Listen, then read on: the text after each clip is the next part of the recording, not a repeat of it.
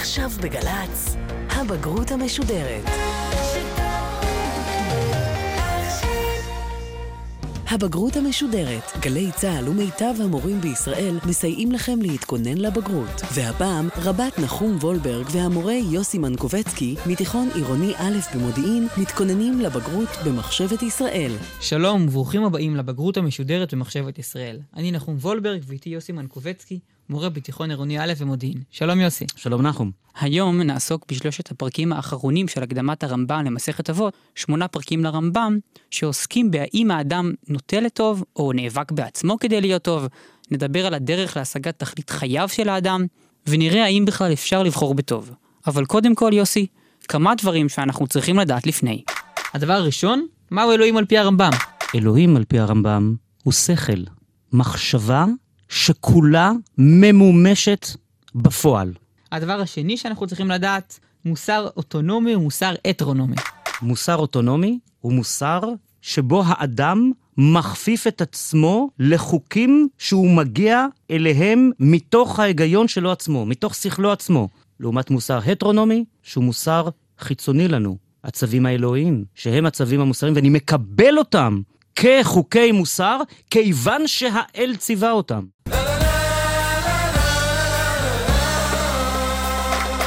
הנושא הראשון שלנו היום זה ההבדל בין המעולה לכובש את יצרו. יש לנו שני סוגים של אנשים שעושים מעשים טובים. האחד, זה שיוצא לו בטבעיות. ההתנהגות הטובה זורמת ממנו החוצה. הוא פשוט אדם טוב במהותו, בפנימיותו. אדם זהב שעושה רק מעשים טובים. לעומת זאת, האדם השני, גם הוא עושה רק מעשים טובים, אבל זה עולה לו בדמים.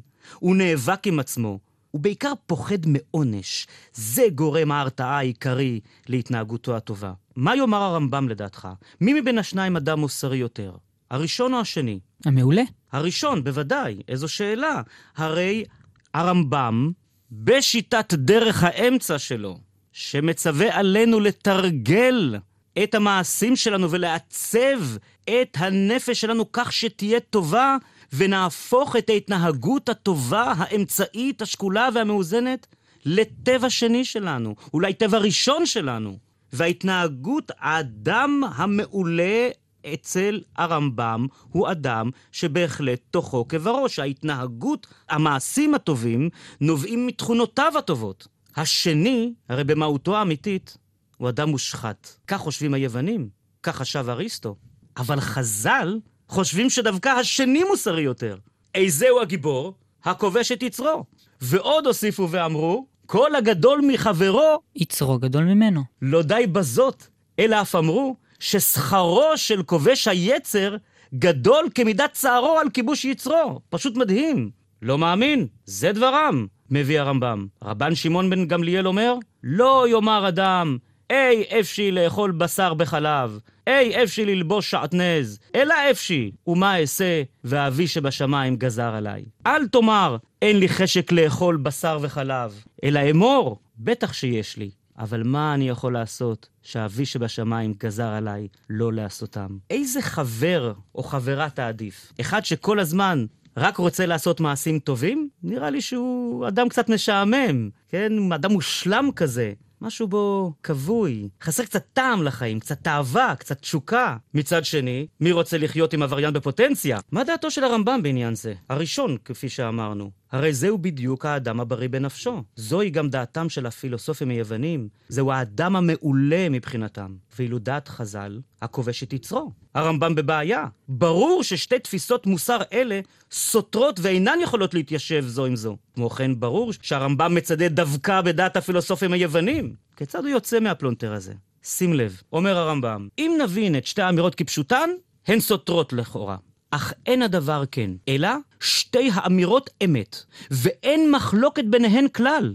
כי המעשים הרעים שבעיני הפילוסופים הם מעשים רעים, שעליהם אמרו שמי שאינו חושק בהם מעולה יותר ממי שחושק בהם, קראו להן מצוות שכליות. אין ספק שנפש החושקת בדבר מהן ומשתוקקת אליו היא נפש פגומה.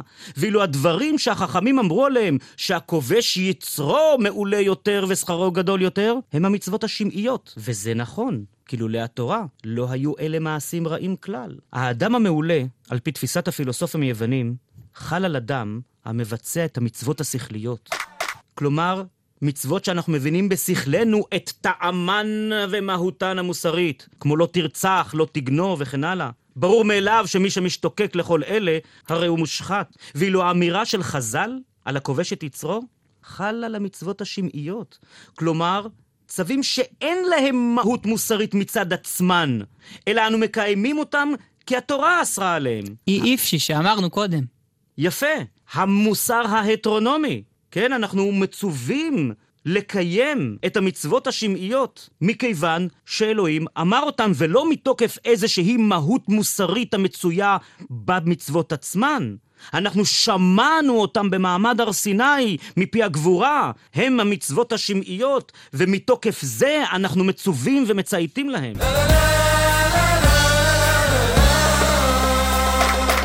הנושא השני שלנו היום הוא לשמה לנו שלמות מוסרית. בואו נסכם את כל המהלך שעשה הרמב"ם עד עתה. הרמב"ם פורס לפנינו שיטה לטיפול במחלות הנפש של האדם. כלומר, בהתנהגויות הבלתי מוסריות שלו, ההתנהגויות הקיצוניות. הטיפול הוא למעשה שיטה של ריפוי בעיסוק. כלומר, עלינו לתרגל את המידות הטובות עד שישתרשו בנפשנו והפכו לחלק בלתי נפרד מן האופי שלנו, ממי שאנחנו. תהליך שהושלם בהצלחה יביא את האדם לדרגה המוסרית הגבוהה ביותר האפשרית, לשלמות מוסרית. ולשמה לנו שלמות מוסרית? כיוון שבהשיגנו את השלמות המוסרית, תיפתח לאדם הדרך אל העושר האמיתי, שהוא דרגת הנבואה. 60 שניות על נבואה. נבואה בדתות רבות היא תופעה רוחנית בה האלוהים מתגלה לאדם כלשהו, ללא הכנה מוקדמת, מטיל עליו שליחות ומאציל על אותו אדם את רוחו האלוהית. על פי הרמב"ם, ואף על פי אריסטו והוגי דעות נוספים, הנבואה היא הדרגה הגבוהה ביותר של שלמות אנושית. אדם מגיע לדרגת הנבואה רק אחרי תהליך ארוך וממושך של השתלמות שכלית ומוסרית. בתהליך הזה מיטיב האדם להבין את השכל האלוהי, ובכך מתקרב לאלוהים. סופו של סולם זה של דרגות הנבואה, מממש האדם את הפוטנציאל האנושי שבו הוא מצליח להיות שלם בשכלו ובמידותיו, ורק אז יגיע אל המדרגה הגבוהה ביותר, הנבואה. אמנם באופן עקרוני, כל אדם יכול להגיע לדרגת הנבואה, אך בסופו של יום, אלוהים הוא זה שיבחר את נביאו. הנבואה הינה המימוש השכלי של האדם. הנביא הינו האדם שהצליח להוציא את תבונתו ושכלו מן הכוח אל הפועל. שכן אלוהים עבור הרמב"ם הוא שכל, או בניסוח אחר, המחשבה החושבת את עצמה.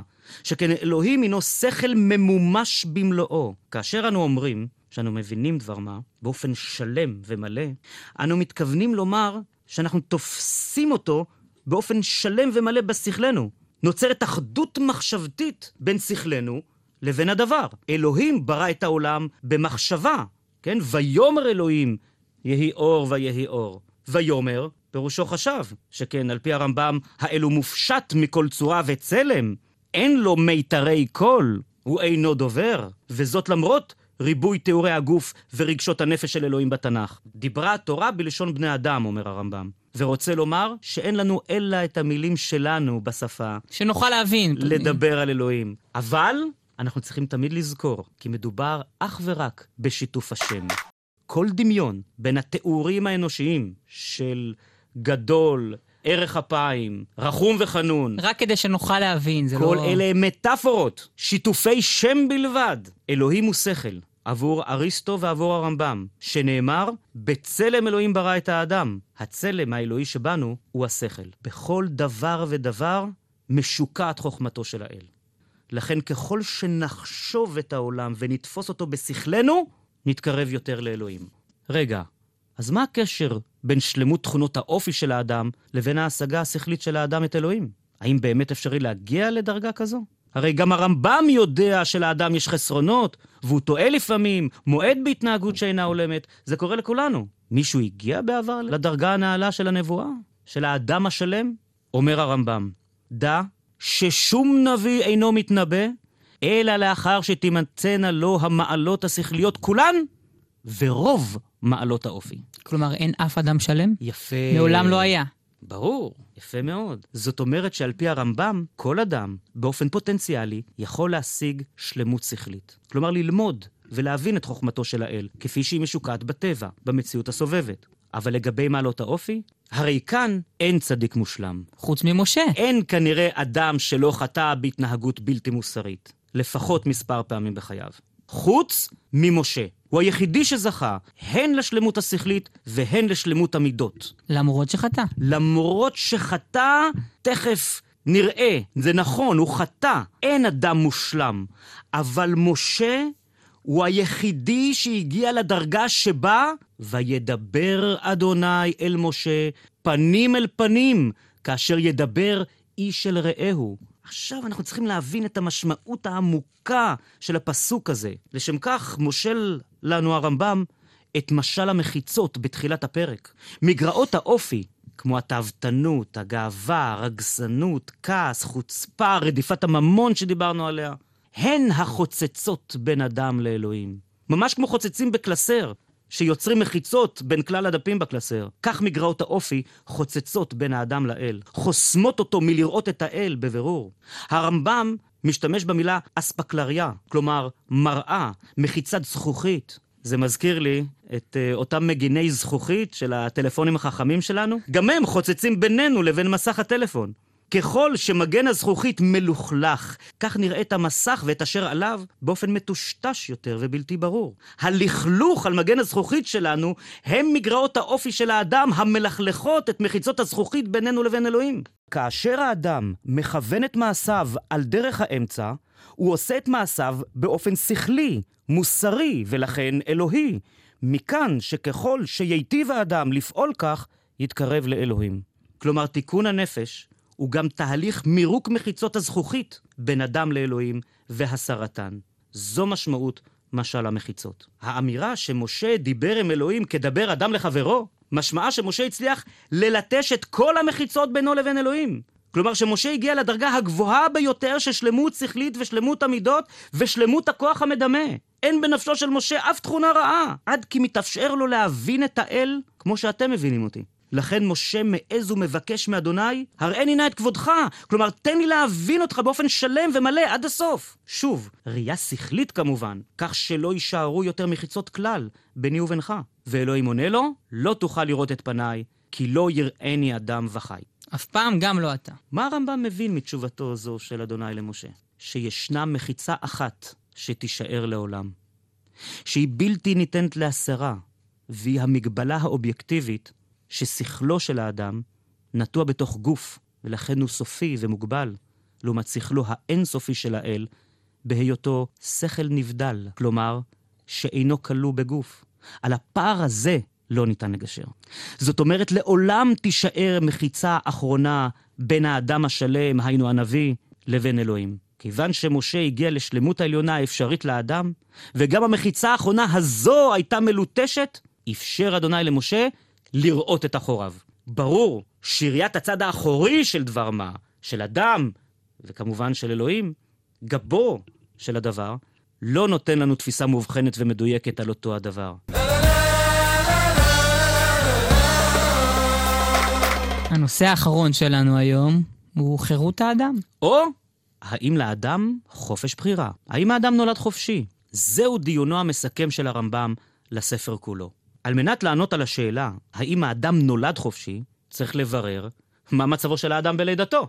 אומר הרמב"ם, האדם נולד מוכן למעלה או למגרעת. כלומר, האדם נולד עם נטייה טבעית לאיזשהו צד, צד הלימוד או צד העבריינות. הרמב"ם, כרוב ההוגים בימי הביניים, קיבל את תיאוריית הלכות של האדם. 60 שניות על תורת הלכות. תורת הלכות הינה תיאוריה שפותחה על ידי גלינוס, שהיה רופא יווני שחי במאה השנייה לספירה. התיאוריה הייתה מקובלת עד ראשית העת החדשה.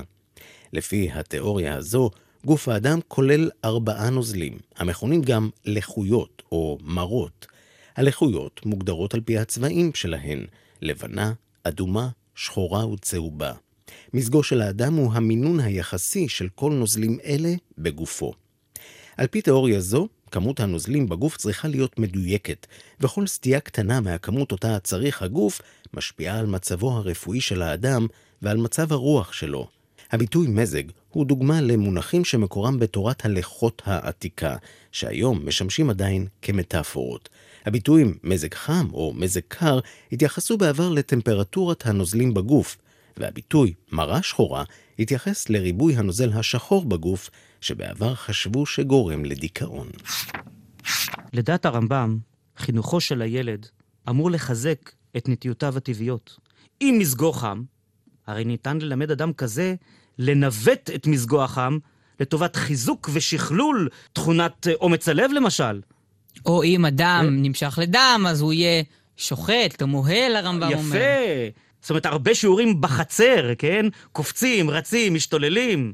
וכך לתרום את מזגו של הילד לחינוכו, שיגדל ויהיה מעולה על פי מזגו. בעוד את האנשים בעלי המזג הקר, הנוטה אל היובש, אומר הרמב"ם, יש להשתמש ולפתח את היכולות הלימודיות שלהם. חנונים. הם ילמדו רוב שעות היום בכיתה.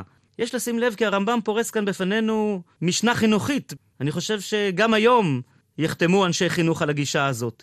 האומרת לפתח אצל הילד את נטיותיו הטבעיות ולנתבן אל המעולה. כלומר, שישתמש בנטיותיו באופן חיובי ומועיל לו ולסביבתו, ולא באופן רע ומזיק. אומר הרמב"ם, הבהרתי לך זאת רק כדי שלא תחשוב לאמיתיות את ההזיות שבודים אותן בעלי משפטי הכוכבים הטוענים שמולד האדם עושה אותו לבעל מעלה או בעל מגרעת, ושהאדם כפוי בהכרח לעשות מעשים אלה. במה הוא נלחם כאן? באסטרולוגיה, שכנראה רווחה בתקופתו.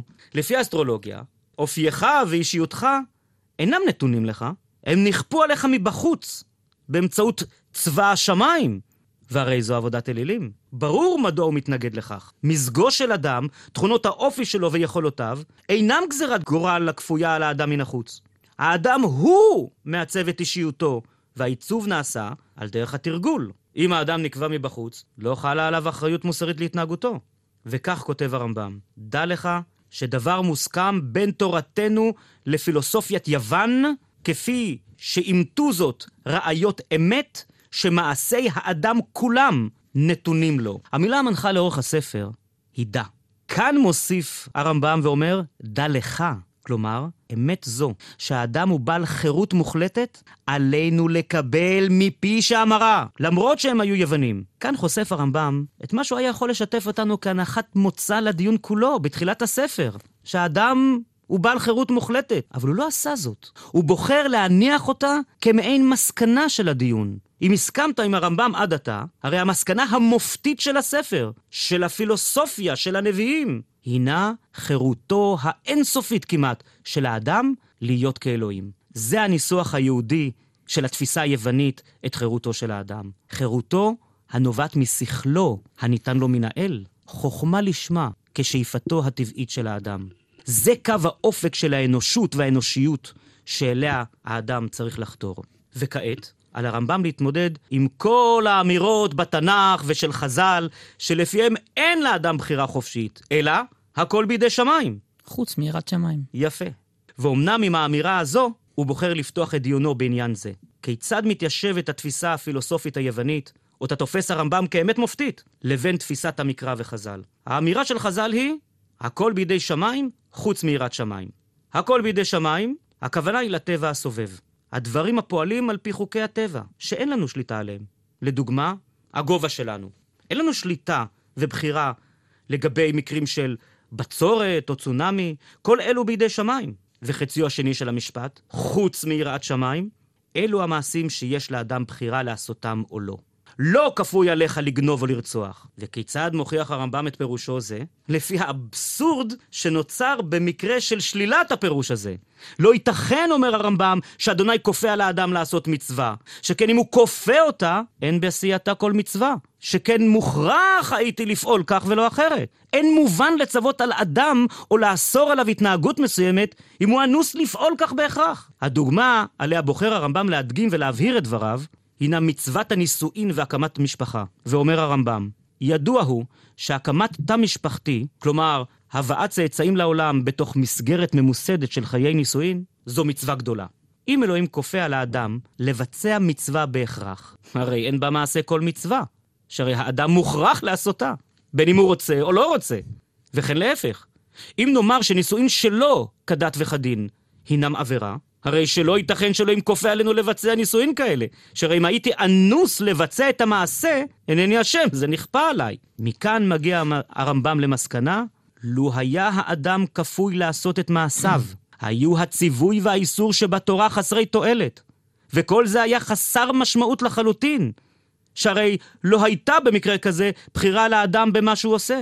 כלומר, יש משמעות להטלת איסור, או החובה על האדם לפעול בדרך מסוימת, רק במידה ויש לו את האפשרות לפעול אחרת. לכן, מתוך טעם המצוות עצמן, מתחייב שיש לאדם חופש בחירה לגבי מעשיו. יראת שמיים מצויה בחלק השואף, בו יש לנו בחירה. וכהוכחה נוספת מביא הרמב"ם את דבריו של ירמיהו במגילת איכה, מפי עליון לא תצא הרעות והטוב. כלומר, לא מאלוהים באים המעשים הטובים והרעים, אלא מהאדם עצמו. ומכיוון שכך הדבר, אומר הרמב"ם, ראוי לאדם להצטער וליילל על הפשעים והחטאים שעשה, שכן הוא בבחירתו פשע. את האמירה הזאת אפשר אה, לפרש בשתי דרכים. אפשרות ראשונה, מה אתה משחק לי אותה מתחרט על המעשים שלך? הרי עשית אותה מרצונך החופשי. בחירה חופשית. יפה, אתה עשית מרצונך. או, אפשר לקרוא את זה בדרך אחרת. כיוון שהייתה לך אפשרות להתנהג אחרת, ובחרת בדרך הרעה, עליך לבכות את התנהגותך הרעה. ולהתחרט עליה. מה יתאונן אדם חי גבר על חטאיו. יש באפשרותך לתקן דרכיך ולחזור למוטב. לשנות את הרגלינו הרעים ולאמץ לעצמנו הרגלים טובים. על ידי תרגול מעשים טובים, כמו שזכור לנו, מעשים על דרך האמצע. עד כאן ההתמודדות עם תפיסת התנ"ך. כעת הוא פונה להתמודדות עם תפיסת חז"ל. הוא פונה להתמודד עם האמרה המפורסמת של רבי חנינא, אין אדם נוקף אצבעו מלמטה, אלא אם כן מרמזים עליו מלמעלה. נוקף, כלומר פוצע. כולנו מכירים את הביטוי נקיפות מצפון. הכוונה למשהו שפוצע את המצפון, מכאיב לו. מעצבן אותך כזה. כן. דגדוגים קטנים. זה... עקצוצים קטנים. עקצוצים. ועל נקיפות המצפון איננו שולטים. הן מופיעות בעקבות מעשה רע שעשינו, על אף שעשינו אותו מרצוננו החופשי. ואולי... בגלל זה. בגלל זה. הנקיפות, הפציעות הללו על המצפון, נובעות הישר מתוך הידיעה הברורה שהייתי יכול לפעול אחרת ושגיתי.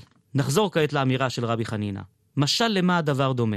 כאשר אנו הולכים יחפים בבית, ורגלנו נתקעת באחת מרגלי השולחן, אך, זו מכה כואבת במיוחד.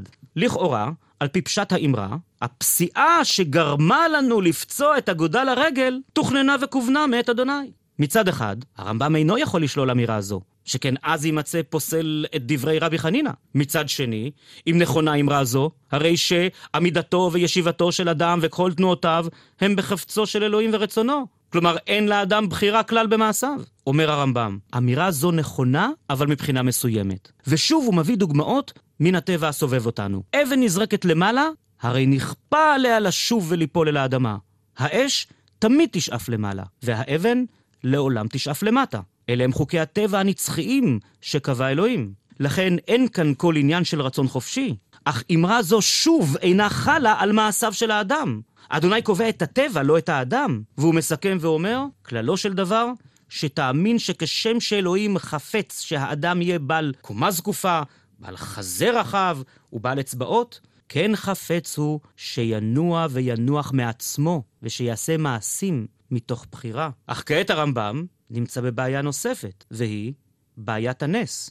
והיא קשורה לוויכוח שיש לו עם חכמי הכלם המדברים. מהי הגדרת הנס הנפוצה? התערבות אלוהית. התערבות אלוהית בחוקי הטבע ושינוים על מנת לגרום לטוב להתממש. שמש בגבעון דום וירח בעמק איילון. אדוני מרצונו החופשי עוצר את מהלך השמש בשמיים. הוא מתערב ומשנה באופן זמני את חוקי הטבע כדי לאפשר את ניצחון יהושע וצבאו. זה נס. לפיכך אלוהים, ברצונו, יכול לשים לאל את חוקי הטבע בכל רגע ורגע. כלומר, חוקי הטבע אינם נצחיים, אלא מתקיימים בכל פעם מחדש לפי רצונו של האל. שכן ראינו, כי הוא יכול להפר אותם רק אם בא לו. זו עמדת חכמי הכלם, המדברים, עליהם דיברנו בפרק הראשון. מהות הנס, על פי הרמם, איננה זאת. הנס איננו ולא יכול להיות פריצה של אלוהים את חוקי הטבע.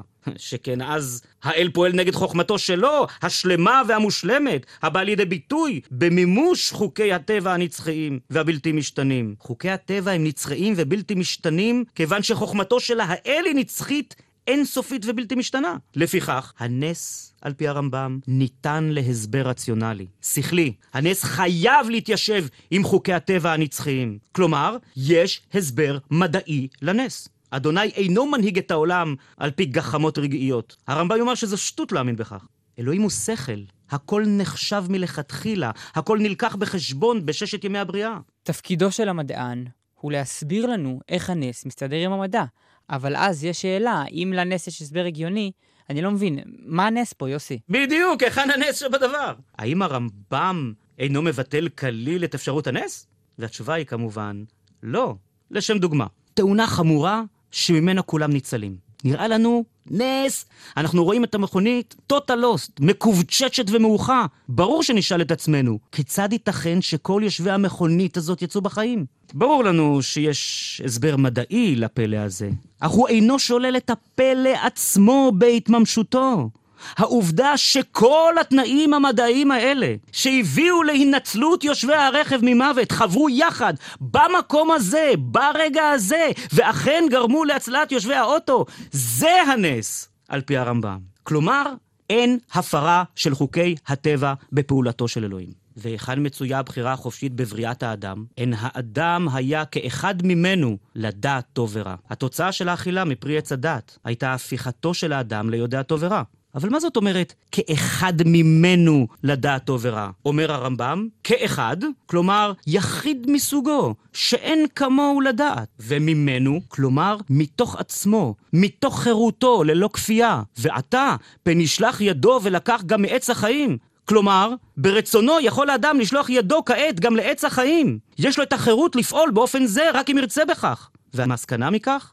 שהוא בעצמו, מעצמו, יודע את המעשים הטובים והרעים, ועושה איזה מהם שהוא חפץ, ואין מה שימנע אותו מזאת. לכן מתחייב מכך שהאדם צריך שיוטלו עליו צווים ואיסורים, ושיענש ויקבל שכר, שכן הוא חייב להרגיל את עצמו לעשות מעשים טובים, כדי שיזכה למעלות, ולהימנע ממעשים רעים, כדי שתסורנה המגרעות. שהרי כל מצב ניתן לשינוי מטוב לרע ומרע לטוב, כשהוא בוחר בזה. לכן העבודה על עצמנו, על אופיינו ואישיותנו, אינה נפסקת לאורך חיינו. זוהי עבודת חיינו. אז מה היה לנו היום?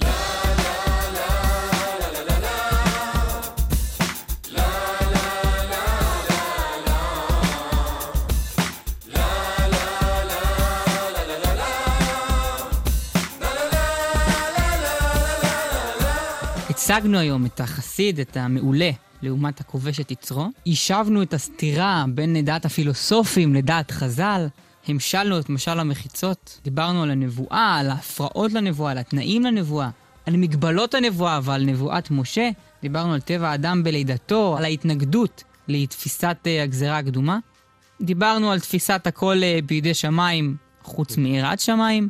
דיברנו על תפיסת הנס, ועל הדבר הכי חשוב, הבחירה החופשית. נכון. ביסוסו במקרא והמסקנה המוסרית ממנו. סיימנו, תודה יוסי. תודה לך, נחום. תודה לטכנאי דניאל איתך. עד כאן הבגרות המשודרת במחשבת ישראל. אפשר להאזין לעוד פרקים במחשבת ולתוכניות במקצועות נוספים באתר גל"צ, ביוטיוב וביישומון גל"צ גלגלצ. אם אתם רוצים להיות בטוחים שלמדתם את השיעור כמו שצריך, אתם מוזמנים לענות על השאלון באתר שלנו. בהצלחה בבחינה ולהתראות. הבגרות המשודרת. רבת נחום וולברג התכונן עם המורה יוסי מנקובצקי לבגרות במחשבת ישראל. מפיק ראשי ניתאי ענבי. עורכת הדיגיטל אלונה בלקין. עורך דיגיטל ראשי ברק חיימוביץ'.